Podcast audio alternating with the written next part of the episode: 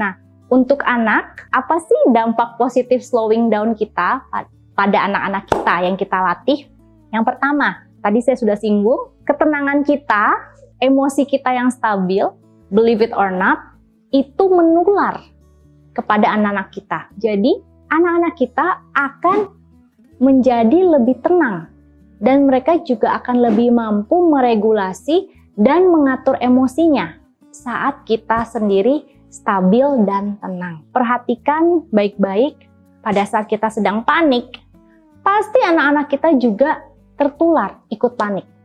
Tapi saat kita lebih sering tenang, saat kita lebih sering menguasai emosi kita, anak-anak kita, sekalipun mereka memiliki kondisi-kondisi perkembangan yang khusus, mereka juga akan belajar meregulasi emosinya melalui ketenangan kita. Yang kedua, saat bapak dan ibu itu slowing down, tenang, anak itu merasa tidak dituntut berlebihan.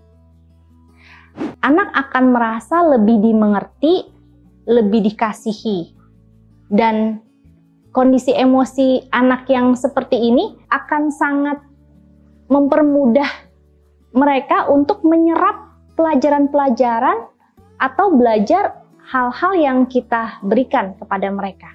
Yang terakhir, ini yang seringkali kita lupa atau kita mungkin kita pikir ini nggak penting. Saat kita tenang, saat kita bisa connect dengan anak kita melalui ketenangan kita, anak itu justru akan menjadi tertarik untuk berinteraksi, bersosialisasi, dan berkomunikasi dengan orang tuanya.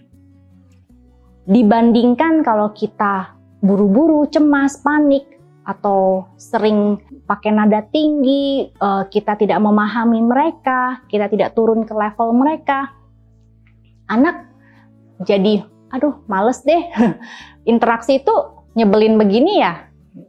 Interaksi itu, berteman sama orang itu penuh dengan perintah, penuh dengan diburu-buru seperti ini ya.